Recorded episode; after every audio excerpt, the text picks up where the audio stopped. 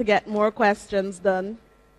All right. So, uh, to the gentleman that asked me that question yesterday, yes, you sent me back to do some homework. Yeah, I was caught a little bit off. But with regards to, let's address the question of the cirrhosis and the scarring, what's happening is once you've got that liver changing, uh, any sort of inflammatory changing, any sort of fibrotic changing, right, then you're going to have scarring, yes? Right, so you're going to have scarring. So the scarring is usually what we'll term cirrhosis. And then the initial changes, we talk about mild cirrhotic changes. This is usually reversible. As this progresses and becomes worse, then those changes become irreversible, and you talk about chronic cirrhotic changes. Guys have me on my toes. All right, so today is jam packed, it's small intestines, so we'll be going through a lot of details. We'll go through the uptake of all the different types of nutrients. So we'll talk about carbs, we'll talk about proteins, we'll talk about lipids, we'll talk about some minerals, we'll talk about some vitamins, both the fat soluble vitamins and a few of the water soluble vitamins. And then, of course, we'll toss in some clinical correlates. So this means I'll spare you with a lot of my IMCQs during the first hour. Right. So, uh, a little bit of literature just to get you going on Friday. You've got an American humorist, he's a writer. His quote was I finally come to the conclusion that a good, reliable set of bowels is worth more to man than any quantity of brains. Now, ironically, what happened is that he was quite famous for his literary works. However, when he settled and as he approached middle age, no one knew of his uh, fame, no one knew of his endeavors. And when he died, it was the tongue physician, who was the tongue embalmist, who was the tongue pathologist. What they did is that they usually entrailed persons and they would throw the entrails out into the garbage. And so, this very famous humorist was actually had his entrails discarded and used for fishing bait. So, quite an ironic life we live. All right, so that being said, we'll talk about lots and lots and lots of entrails, the small intestines, and all the wonderful things that are going to happen in it. Now, the lecture objectives use your QR codes, you go through step by step, and you'll see each are mapped to the objectives.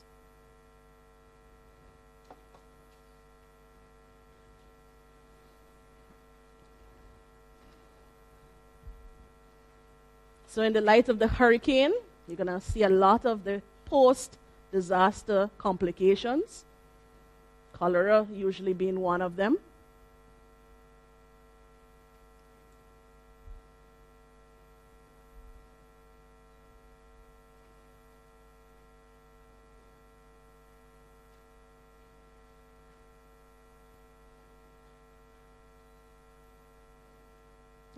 Discuss if you wish.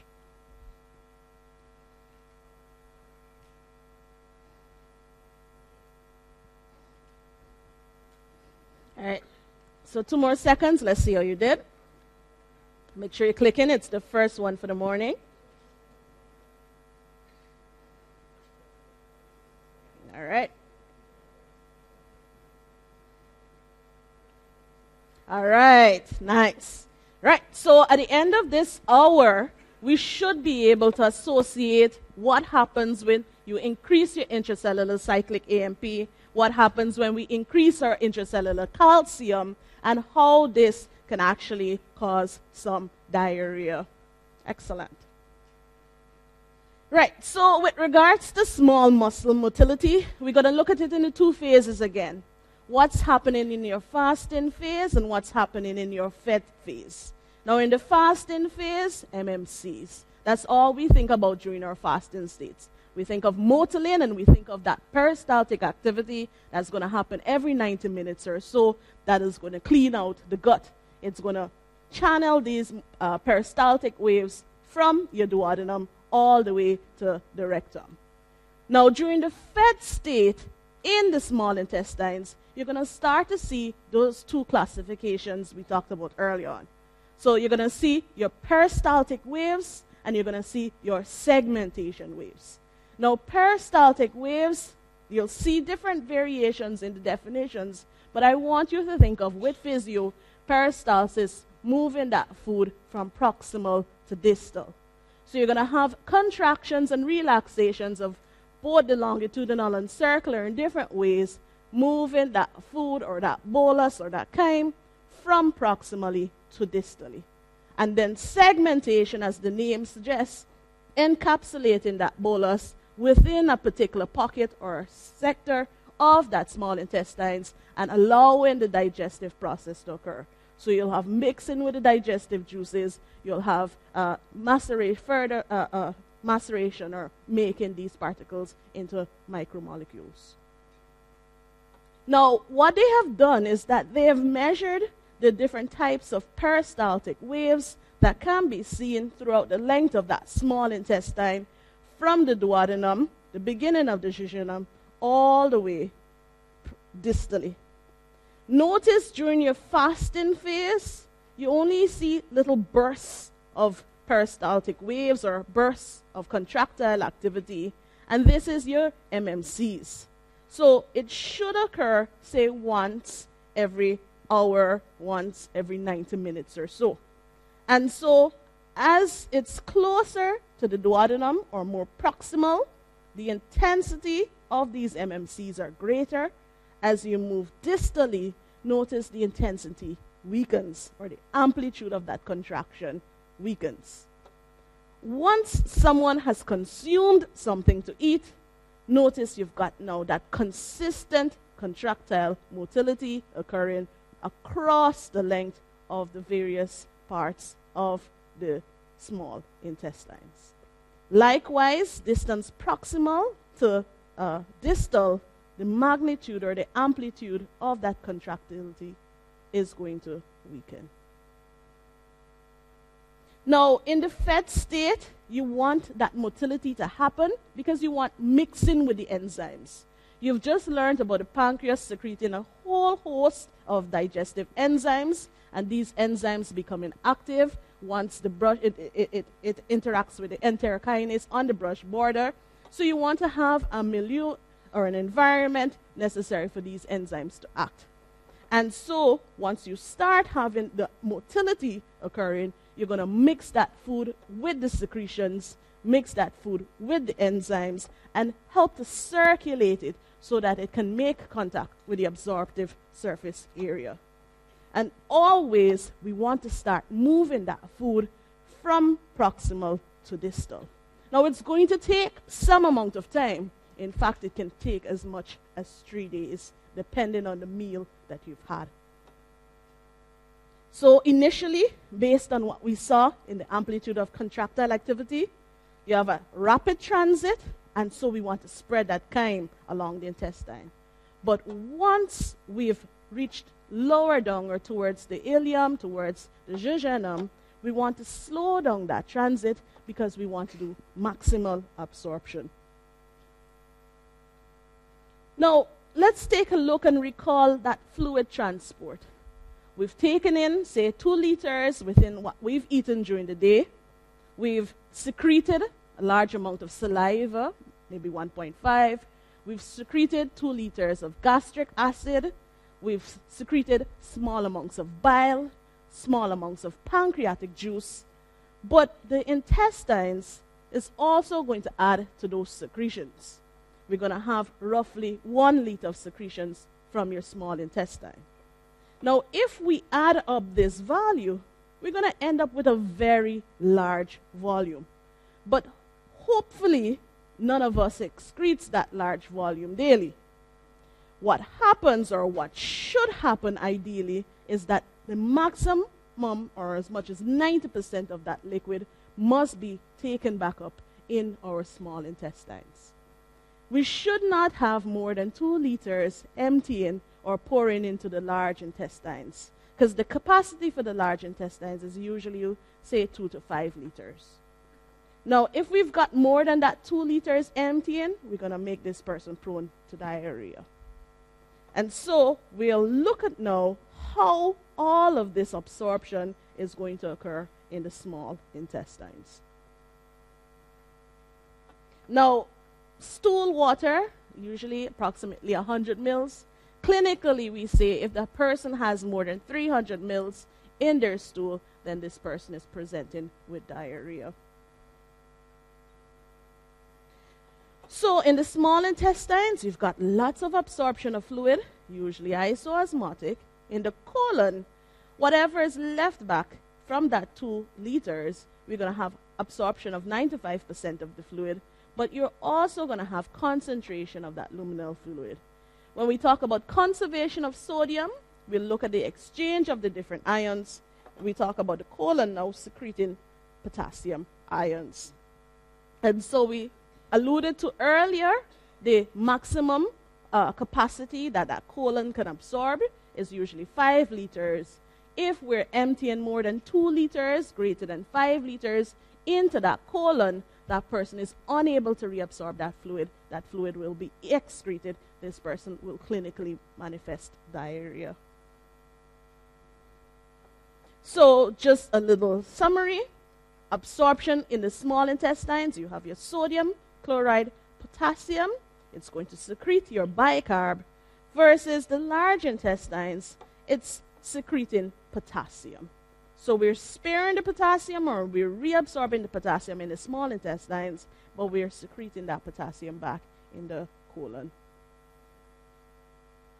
So this is from your histo just to remind you of what's special about your small intestines or what will help with that specialized function which is to increase that surface area maximally. And what helps to increase that surface area is not only the fact that we have villi, but small finger like projections on these villi are your microvilli. And so we've doubled, almost tripled, up to 200 times increased the surface area to facilitate absorption of these digestive products. And so the first set of key concepts that we looked at, we looked at chyme, how that chyme is moved, the fluid back and forth movement or absorption across the small intestine. We think of the sources of that fluid, and we looked at the specialized uh, surface area, and so we can appreciate why that absorptive property is necessary. So, this is a summary slide and it reminds us of all the different nutrients that we have that are that can be absorbed based on the enzymes that are present. So when we looked at the salivary gland, we looked at the salivary amylase, we looked at the lingual lipase. In the stomach, we talked about gastric lipase and we talked about pepsin. Now, we can do without uh, the, the amylase and lingual lipase from the saliva and the gastric lipase from the stomach. However, what we cannot be deficient of is what is secreted by the pancreas. Once we've got any sort of abnormality affecting those pancreatic juices, then this person is going to present with symptoms of malabsorption. Now, on the brush border, you have your enterokinase, and then you've got also a host of other major digestive enzymes being present that are going to continue to act on these uh, products of digestion. And so, where these nutrients primarily absorbed, and hopefully we can link this back to a graph that will come later on in this lecture. You've got iron, carbs, calcium, mainly in the upper part. So you think of duodenum, think of jejunum. Proteins, fat salts throughout the small intestines. And then the distal ileum, your catchphrases should be bile acids, vitamin B12, your cobalamin. Now, the digestion and absorption, if we go back to our function and regulation lecture, we know that it's influenced by what your secretions are and how motile that gut wall is. And so we should appreciate by now what's regulating this secretion, what's regulating the motility. We talk about the influence of our hormones, and then we'll talk about the influence of your ENS and your ENS network. But even though we've macerated that chyme, we've broken it up into pieces, absorbing it is not a simple process. There are many barriers to that nutrient absorption. And so, even though you've got that micromolecule, you have to create certain things or facilitate that movement across the enterocyte so that it eventually reaches your portal circulation. So, when we talk about lipids, we'll talk about how the micelles will facilitate moving across that unstirred water layer. You have to pass that apical membrane, so whether you use a transporter, whether it's active transport, how will move across the cytoplasm, then you have to pass across the basolateral membrane, navigate through the interstitial space, and then get into your capillaries. So, in terms of the carbohydrates, majority of our meal usually consists of carbs. Whether we have potato, whether we have bread, whether we have rice, the list goes on. It's endless. And most of our diets consist of our polysaccharides or our large structured carbs. We've got oligosaccharides and we've got monosaccharides. But classically, what we like to see is these polymers are they digestible or are they non digestible? And research is now uh, stressing the importance of including these non digestible fibers to our diet, particularly in the role it plays in reducing your risk for colonic cancers. Now, we've got uh, starch as the polymer for glucose. It's usually your main storage form of your carbs. And mainly your plants uh, you've got your amylose, your amylopectin, and the glycogen from your animal stores. Of course, you'll go into this in a lot more detail in your biochemistry, and so biochemistry will require you to know the structure, what separates it, what splits it, as well as uh, what will attack or, or help to form these 1 4 linkages, etc. So just a quick recall of what the structures look like. You've got your amylose, your long chain with your alpha 1 4 bonds. You've got your amylopectin, which is branched. You've got your smaller molecules, your maltose, your maltotriose, your glucose oligomers, and your uh, sample of the limit dextrin. But in terms of digestion and carbs, what we're concerned with is how these uh, large molecules are going to be broken down into monosaccharides or micromolecules so that we can absorb it. Now, you've got uh, slow uh, uh, molecules that are slow or usually resistant to digestion. We have to figure out how we're going to break them down. We'll talk about enzymes and the enzymatic action. You've got non starch polysaccharides, You've got the dietary fiber, such as that which we get from fruits and vegetables. But when we talk about dietary fiber, we split it now into what's fibrous. So you've got like stuff from your lettuce, your cellulose, and you've got your pectins and gums. These are the ones that you get from the skins of the fruit that you should eat. Now, the beauty about the cellulose is that even though we're unable to digest it, digest it, within the colon, you've got your colonic bacteria, and they can actually act on, on these cellulose particles and degrade that fiber. And so, if you look at a little summary in terms of carb digestion, you want to pay attention to what are the enzymes that are convert starch into your oligosaccharides and disaccharides you talk about your amylase, whether it's from the saliva or the pancreas. Once you get into the small intestines, you think of the brush border enzymes, your sucrase, your lactase, your maltase. Once you've got your monosaccharides, how are these monosaccharides going to cross that apical membrane and get into your enterocyte? And so this is simply in uh, uh, schematics, uh, the different actions of the enzymes or the digestive enzymes on each of these different nutrients. Now, the age old question why did the monosaccharides cross the enterocyte to get to the other side? Now, in this case, what we have is difference between the way glucose and galactose is going to be absorbed versus fructose. Now, earlier on, we talked about glucose utilizing facilitated diffusion. The only one that utilizes facilitated diffusion on the apical surface is your fructose. It's going to utilize your GLUT5. The secondary active transport is where we have sodium being uh, uh, glucose and galactose being coupled to sodium for transport across the apical membrane. Once it gets within the cytoplasm, then all of these use facilitated diffusion to get into your uh, vasculature.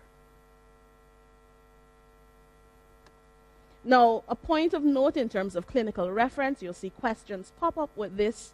If someone has an absent SGLT1, what will they present with? Of course, the glucose and galactose malabsorption. If you pour a very hyper osmolar solution within your small intestines, you're going to pull a lot of water. You're going to have an osmotic type of diarrhea. Now, when someone has diarrhea, what we're worried about is dehydration. And so, of course, the easiest thing to do is to give them some ORS or oral rehydration solution. How many of you have had it before? How does it taste? Salty, not very pleasant. And the reason that it has that salty taste is for the same physiological principle. We need to emphasize the presence of that sodium so we can couple the nutrients with the sodium to facilitate absorption and push that water back into the vasculature. Now, let's look at proteins and protein digestion and absorption. You've got your proteins, 15% is usually from the pepsin in the stomach, but majority is from your pancreatic peptidases. And so when we think of your endopeptidases, think of elastase, think of chymotrypsin, think of trypsin. Now, these proteins are converted into oligopeptides and then acted upon by your exopeptidases, which are your carboxypeptidases. They're then converted into peptides and amino acids. And so, protein digestion converts 60% into small intestines and 40% into amino acids. Now, this takes you a little bit further on how these proteins cross that apical membrane. So, you've got amino acids being coupled with sodium. You've got brush border enzymes, or the peptidases, acting on these amino acids to facilitate and help it uh, move across into the cytoplasm. You've, you've small peptides being able to diffuse with the presence of hydrogen and of course, you've got very small proteins being able to move across. However, these are known to trigger immune responses. Now, this one gives you a little bit more graphical representation, but because of the multitude of amino acids that you have, you have a multitude of amino acid transporters. And for physio, will not require you to know what those different transporters are with regards to specificity and those amino acids. What we need to understand is what the different types of molecules will use to move across that apical membrane. And so, your first clinical correlate for the hour will talk about what defect can aff- uh, uh, present with an amino acid deficiency or can affect the amino acid transport. And so, two classical cases biochemistry again, you've got your Hartnups disease and cystinuria. Now, with cystinuria, you're going to go a lot much more in detail with it in biochem. It's a defect in the basic amino acid uptake, and this person presents with those kidney stones. Hartnups disease, on the other hand, you're going to have more CNS symptoms. So the person is going to have pellagra, the person is going to have ataxia, the person is going to def- uh, uh, present with more neurological manifestations, particularly psychi- psychiatric abnormalities. And so at the end of your studying, everyone should be able to create a nice, massive concept map. And your concept map should be able to say, hey, what are the different structures I've taken in? Which compartment am I in? particularly in this case, we're talking about the small intestines. What digestive enzymes has to act on it to break it down into your monosaccharides? What mechanism of transport is it going to use to get across the apical membrane? And how is it going to get then into your vasculature? And so this starts, a, starts of put you in that gear, but you need to continue to add on it and expand it even further. And so, fat digestion and absorption. When we talk about fat digestion, we talk about triglycerides, your cholesterol esters, your phospholipids, the action of the lipases on it, the action of the cholesterol ester hydrolase, the action of the phospholipase A2, and how we're able to produce those monosaccharides and those fatty acids, cholesterol, and the lysolecithin. Now, emulsification, we touched on just a little bit yesterday, but today we'll highlight the importance of it because it plays an integral role with lipid absorption. In order for us to be able to take those lipids in, make good use of it, we have to be able to pull that large lipid droplet apart and emulsify it and then favor digestive uh, uh, enzymes acted on it before we can absorb it. And so the process of emulsification doesn't happen until we get into the small intestines. It begins by preparing the food. We must first chew it macerate it, then we'll titrate it even further once it gets into the stomach, and then we're going to talk about how the micelles are formed. And we'll talk about what uh, emulsion stabilizers must be present. Yesterday we looked at the role of phospholipids as a component of bile. We looked at the presence of cholesterol as a component of bile and how well they form as emulsion stabilizers.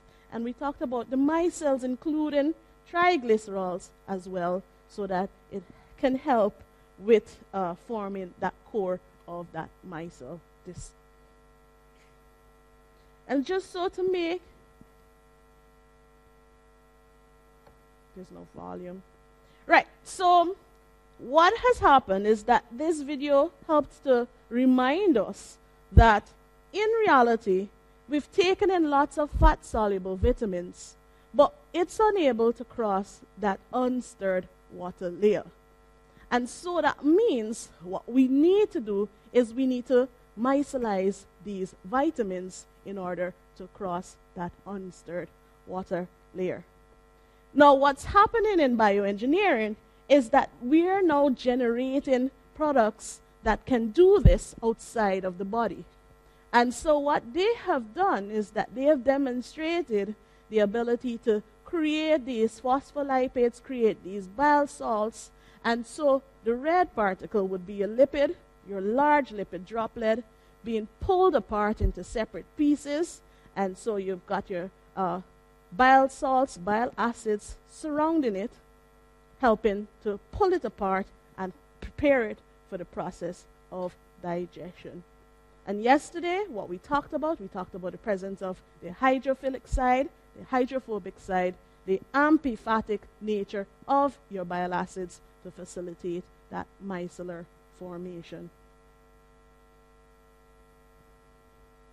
And so we talk about the secretion of your various lipases, the role of the bile becomes important now.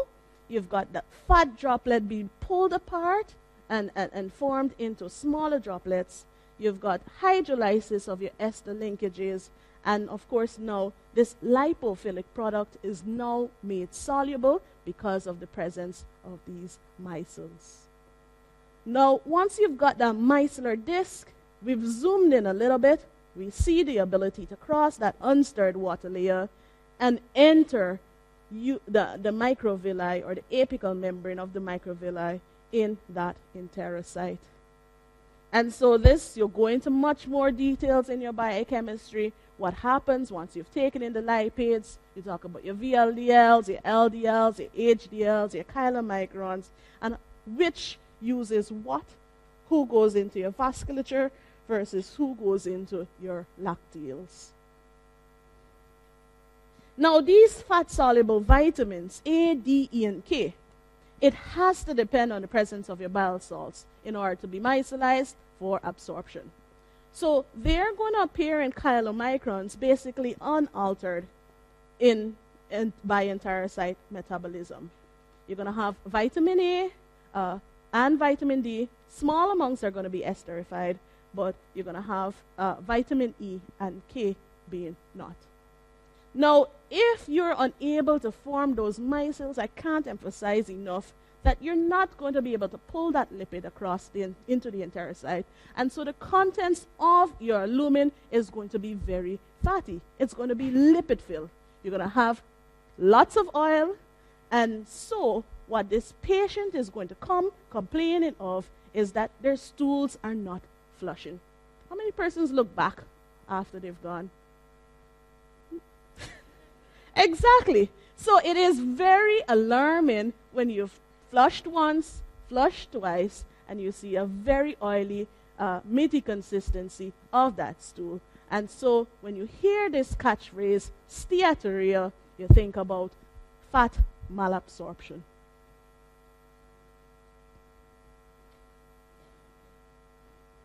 It's the only time you get to talk about stool and like it. All right. So, with regards to your water soluble vitamins, we talk about 8Bs and 1C, but particularly we like vitamin B12. Yes? The predominant mechanism is usually by simple passive diffusion.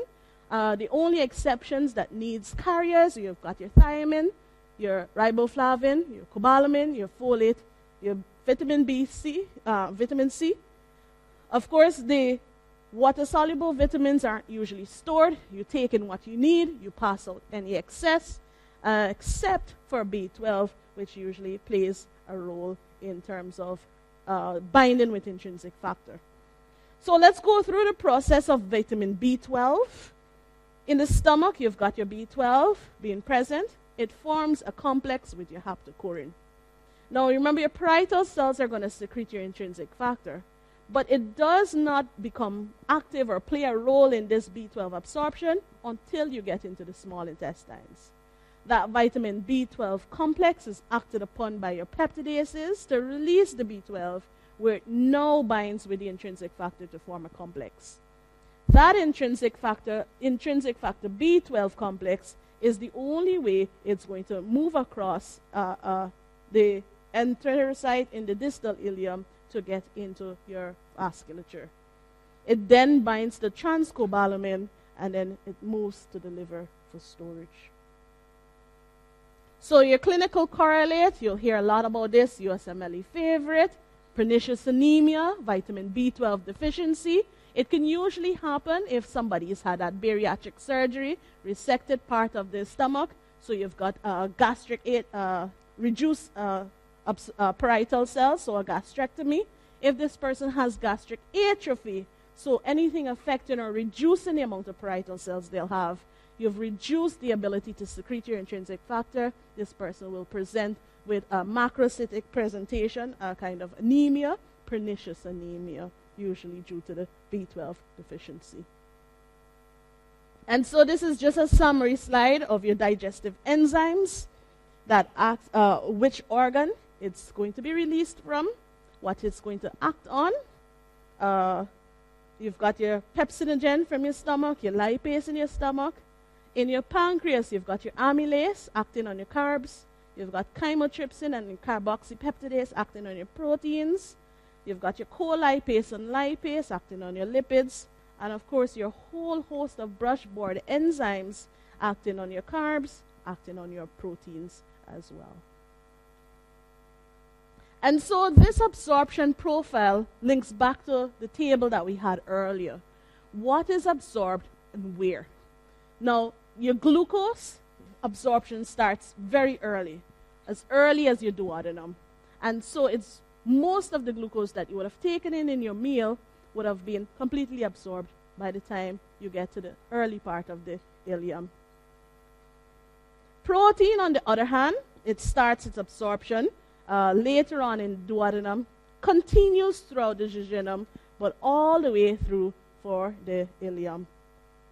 And the lipids, we have the digestion uh, and absorption occurring from early or late in the duodenum all the way maximally in jejunum as well as the ileum.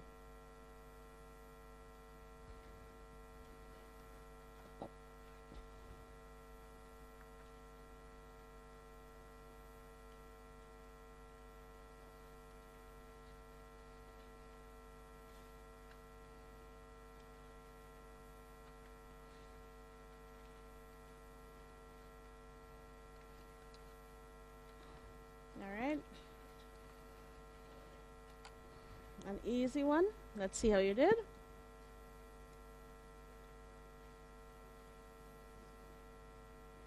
All right, nice, excellent. Right, so all of these we would have talked about. And remember, when you're going back over your mechanisms, be sure to relate back, okay, which is facilitated diffusion, which one is active transport, etc. Now, with regards to the uh, uh, absorptive surface area, we just spoke at length about the absorption, but then let's look at the secretory aspect of this epithelium. Most of the absorption occurs at the tips, whether it's the tips of the villi, tips of the microvilli. But once we get into the crypt, then most of the secretions that we mentioned earlier on are going to occur. And so when we look at absorption, think of sodium. Sodium being coupled to the nutrients, sodium being exchanged for hydrogen, sodium coming in with chloride, and even chloride playing a role with the exchanger of bicarb. But sodium is usually the main or the integral ion that plays a role in absorption of your nutrients. Now, uh, in the small intestines, you've got your sodium being taken up by enterocytes, you've got water following this passively by osmosis. In your upper GI tract, you want to talk about the important role of your sodium nutrient transporters. And in the ileum, you want to look at the main driving uh, process is usually that uh, parallel operation. One, you've got your sodium and your hydrogen exchanger, and particularly your chloride and your hydrogen exchanger in the ileum. Now, this would have come earlier. It's just a summary of the different types of exchangers, the transporters, and the pumps and the ion channels that are present. Remember, once you know what's on the apical and the basolateral surface, it's easy to work out the principles of that exchange. And so, why is this fluid secretion so necessary? Because you have to be able to break these macromolecules into micromolecules. You have to favor lubrication. You have to help the motility. And so, these secretions is going to help to move or clear or, or, or, or, or pass or favor the, absorption of these nutrients and help to uh, favor absorption. Now, if you've not taken in enough sodium, that secretion is going to help to provide a source of sodium to help to facilitate that absorption as well. And now, if you've eaten something that perhaps you shouldn't have eaten, that has been there a little bit too long, and contains a lot of irritating factors, that secretion is help to wash out that irritant and get rid of it as well. And so when we look at secretion from the crypts, we look at what's happening and how that chloride is going to get to that apical surface. Now, the sodium potassium pump on the basolateral membrane provides the energy needed for the triple co-transporter, and so chloride is brought intracellularly. But the two main mechanisms by which chloride can get or be exuded into the lumen. We see CFTR here uh, uh, acting with the increased intracellular cyclic AMP. And then you've got your calcium regulated chloride channel once you've increased your intracellular calcium. And so this just basically explains what we talked about in the slide before. So, diarrhea, my favorite. Once you've got an increased volume of stool, whether it's with frequency, whether it's in terms of mass, in terms of uh, uh, uh, uh, volume or, or frequency, then we talk about diarrhea. Yes? Now, the two main principles that we look at, there are other causes, but the two main ones we look at is the type of diarrhea that this person has. Is it a secretory type of diarrhea or is it an osmotic type of diarrhea?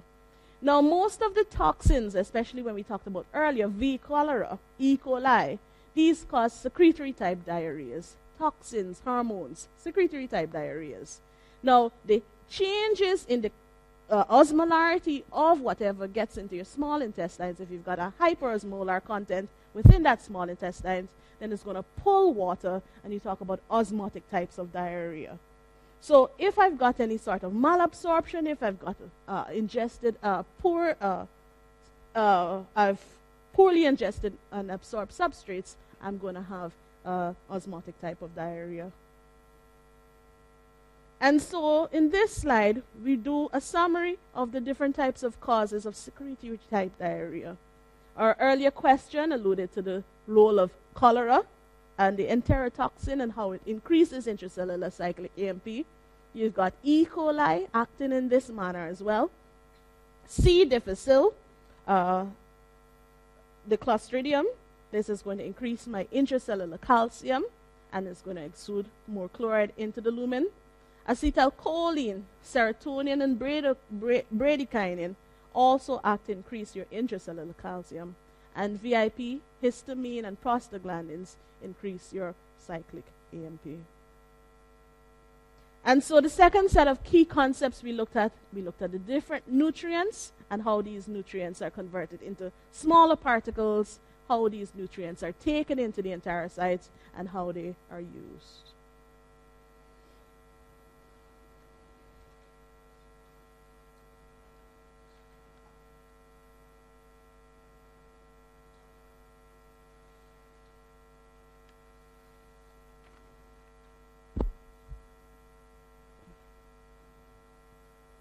Discuss.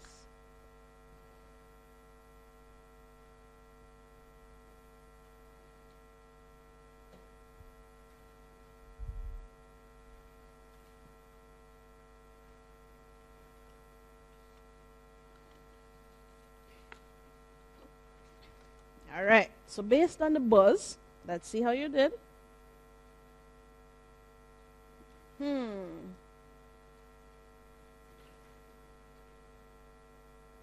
All right. So in this case, aha, I know. All right. So in this case, the correct answer would be A because I've increased the water content of my feces. What's causing the increase in the water content? All of the different products. I'm getting a hyperosmolar uh, pulling of of of of uh, water because I'm unable to absorb most of my nutrients because I've removed a lot of the absorptive surface area. But notice this is an increase in concentration of bile acid in the enterohepatic circulation. How does the bile get back into the enterohepatic circulation? It has to be reabsorbed in the terminal ileum. So if I've removed my terminal ileum, then it cannot be get it cannot get back into the enterohepatic circulation. So this would be a decrease rather than an increase. Right? All right.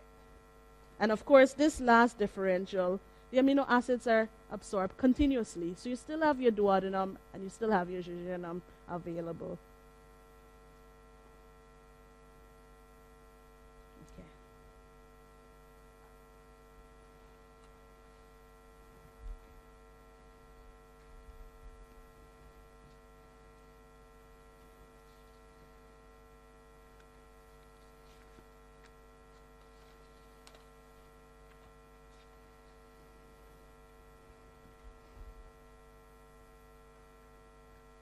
This one usually gets students.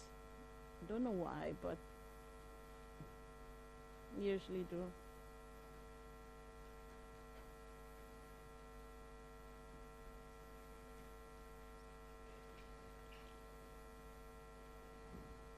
All right.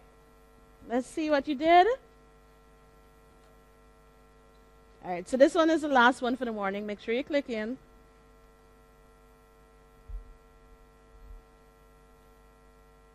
All right, let's see how you did. Ah, yeah. All right, so excellent. Yes.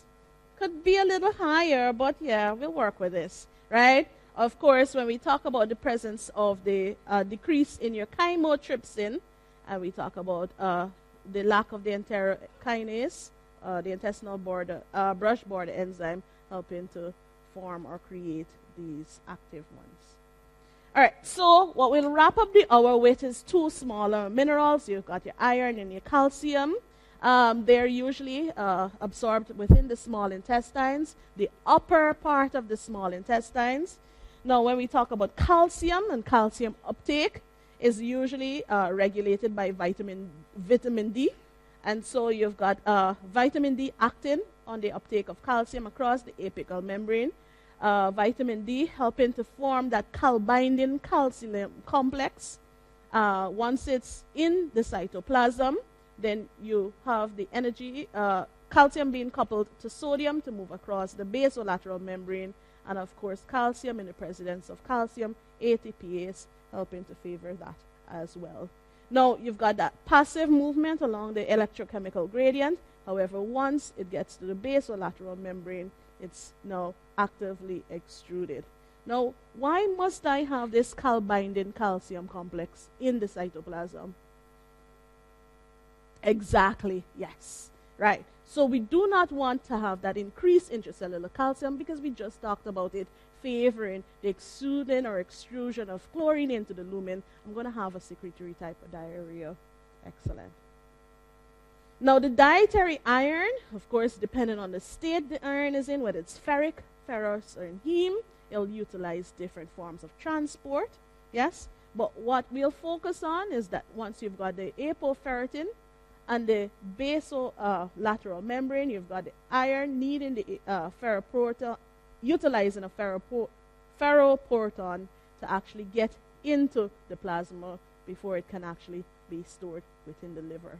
You'll see lots of mention of a term hepcidin. Hepcidin will inhibit uh, this ferroportin action and prevent or increase the accumulation of iron within that enterocyte.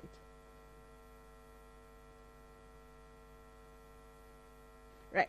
And so your clinical correlate to help to bring this together, you've got hemochromatosis, uh, excessive absorption of iron, uh, usually associated with iron overload, we do not want excess iron within the uh, enterocytes. It's toxic. Uh, if it's in the liver, it can cause tissue damage. If it's in tissues, then also causes tissue damage within those tissues.